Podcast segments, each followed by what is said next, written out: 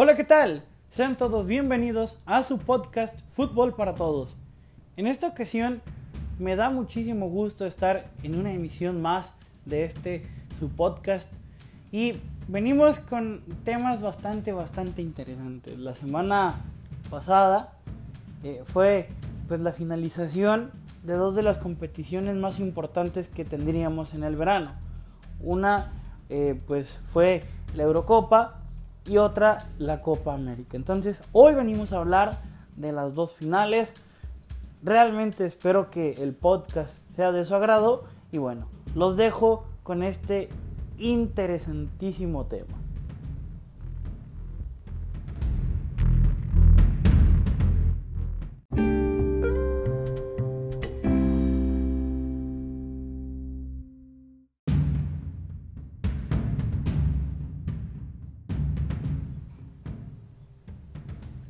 Comenzaremos hablando acerca de la final de la Copa América. Yo realmente vi un partido muy interesante. Eh, se disputó entre Argentina y Brasil. Clásico sudamericano, de verdad. Eh, era el partido esperado por todos. No, no hay más. Neymar contra Messi, Messi contra Neymar. Creo yo que eh, el partido se desarrolló un tanto ríspido. Por momentos eh, fue muy intenso, fue bien jugado. Sin embargo, fue clásico el partido, ¿no? Eh, partido sudamericano, intenso, fuerte. Eh, se metió eh, la pierna bastante duro. Eh, me parece que el error principal lo comete Brasil. Creo yo que eh, les costó la, la copa ese error defensivo, aunque realmente el pase que puso eh, el futbolista argentino para, para el, el gol de Ángel Di María fue bastante bueno, de, de veinticinco metros me parece el, el pase, muy muy bueno. Y me parece que es justo, me parece que fue justo. Argentina venía haciendo una, una gran Copa América, eh, por momentos supo sufrir, eh, eh, supieron también eh, canalizar los momentos de los partidos. Creo yo que esta era la competición para muchos futbolistas o para, para algunos futbolistas, ¿no? Como Messi, como Angelito Di María, que habían pasado por... por todos los fracasos que, que había tenido el albiceleste del, de, desde el dos mil catorce, si lo quieren ver de esa forma, en el Mundial y luego en las Copas América. En fin, habían pasado por todo lo que es Ángel Di María y Leo Messi. Uh, Leo Messi, pues obviamente eh, sabemos que ah, pues, no, no, había, no había logrado tener ese romance en las finales. Eh, o ese romance con las copas. Y Angelito Di María se había perdido varias competiciones por lesión. Específicamente había perdido o se había perdido bastantes finales. Entonces me parece que hizo justicia eh, ya al fin el fútbol para, para Leo Messi, por ejemplo, que como lo dije en un tweet, era el último tren para que, o de los últimos trenes para que lograra conseguir algo importante. En el caso de Ángel Di María era el momento de demostrar que podía hacer algo en la final y vaya que lo hizo, y lo hizo de una manera extraordinaria, ¿no? Fue, de hecho fue de los mejores en, en la final, eh, si no es que el mejor. Quizá Messi no, no haya tenido un partido brillante, pero sí eh, tuvo una gran copa, tuvo una gran competición. Anotó en fase de grupos, asistió Eh, en cuartos de final, en semifinales. Entonces eh, tuvo, tuvo una gran copa. Quizá la final no fue su partido, se vio un, con una actuación discreta, pero se vio una selección de Argentina, una selección argentina bastante comprometida, bastante solidaria. Eh, todos jalaban por el mismo rumbo. Me parece que eso es lo importante y es lo que hay que reconocerle a, a Scaloni, y pues a, a felicitar a Argentina. Más que nada, ¿no? Se lo merece, se lo merecían muchos de sus futbolistas.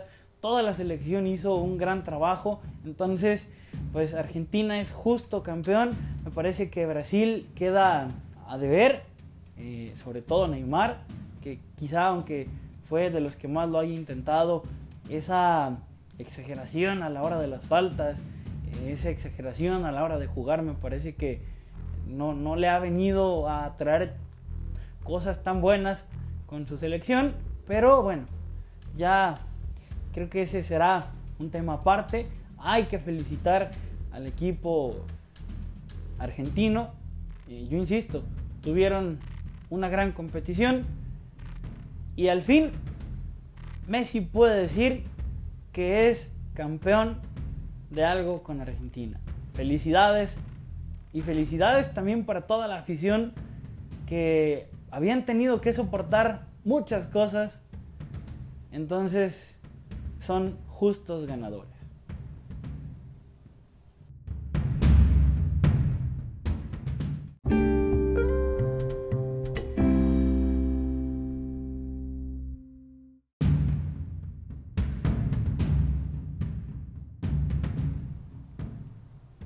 Continuamos así con la final de la Eurocopa, quizá el torneo que todos esperábamos en este verano, junto con el torneo olímpico, me parece que es de lo más interesante. Eh, la final se juega entre Inglaterra e Italia, Italia e Inglaterra. Es una final bastante, bastante interesante. Eh, Italia deja a España en el camino, como lo hizo Inglaterra con, con Dinamarca. Eh, y pasaban dos cosas particularmente extrañas, o no extrañas, pero sí que dejaban pues un, un agradable sabor de boca, ¿no? Inglaterra eh, tenía la oportunidad de quedar nuevamente campeona eh, desde el mil novecientos sesenta y seis, me parece que fue el último título que tuvo de, de forma internacional o continental. Y luego Italia, que volvía a una competición europea tras no haber clasificado al Mundial de Rusia, eh, pues tenían la oportunidad ambas selecciones de, de pues ahora sí que de, de volver al plano, ¿no? A la élite futbolística, a estar en lo más alto. Inglaterra e Italia con generaciones eh, que quizá se parezcan en que Hay, tienen muchos jovencitos ambas selecciones, pero Italia quizá con una defensa y con un arquero más experimentados. Inglaterra sí me parece que es un equipo bastante, bastante joven. Y al final pues terminó por, por quedar campeón a la selección que menos se traicionó eh, y que quizá intentó más. No, me parece que Inglaterra, pese a tener un equipazo, porque es la verdad, tienen un equipazo, eh, no, no demostró todo el potencial que a, a mi parecer tiene.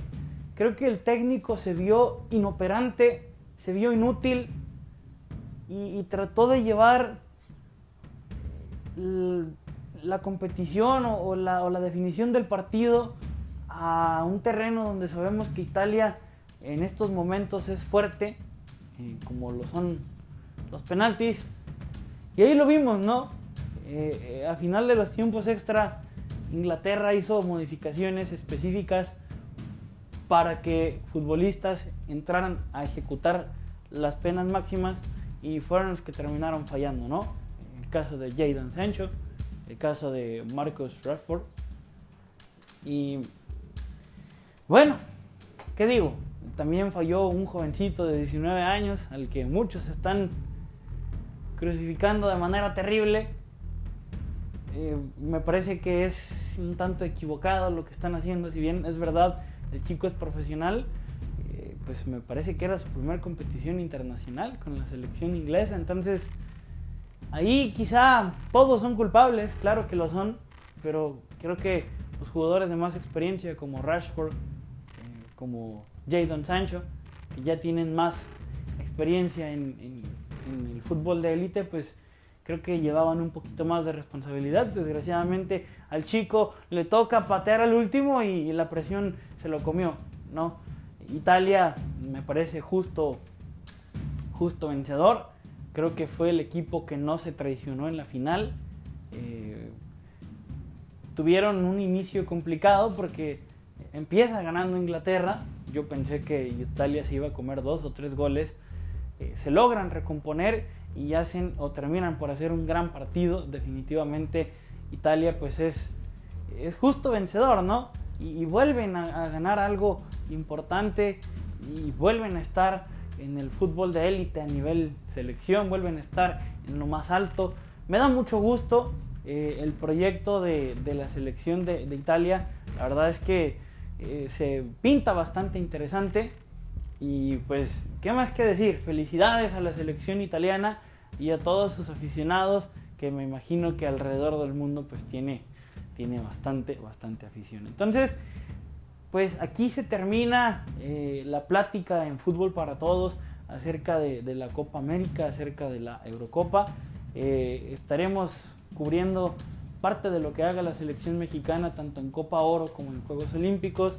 Estaremos ya hablando eh, semanalmente de la Liga Mexicana o, o cada dos semanas. Te voy a, voy a ver cómo gestiono esa parte para no caer en lo mismo. Sabemos que el torneo de la Liga M X suele ser complicado, suele ser eh, no complicado, suele ser difícil de, de llevar, pero bueno, entonces aquí se termina este segmento o este segmento en Fútbol para Todos de lo que fue la Euro, y pues hablamos también un poquito de la Copa América.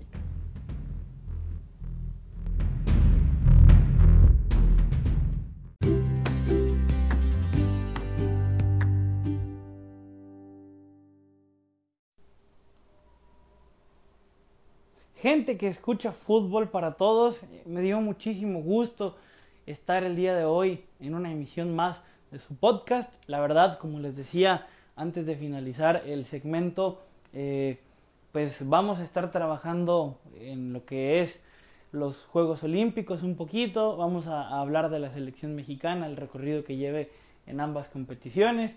Eh, hablaremos también temas relevantes sobre algunos fichajes en el fútbol europeo. Trataremos de, de llevar eh, frecuentemente la Liga M X. Ya vienen también algunos partidos amistosos en el ámbito de clubes. Eh, así que estaremos cubriendo lo más relevante de, de que se presente en cada competencia, lo más relevante para todos los audioescuchas de Fútbol para Todos. Eso es lo que trataremos de cubrir. Así que por hoy ha sido todo. Yo de verdad eh, estoy muy agradecido por los comentarios que muchas personas ah, me han dejado por, por mensajito, por Twitter. Y bueno, eh, me despido. Espero que todos tengan un excelente fin de semana. Cuídense mucho y pues se les agradece todo. Adiós.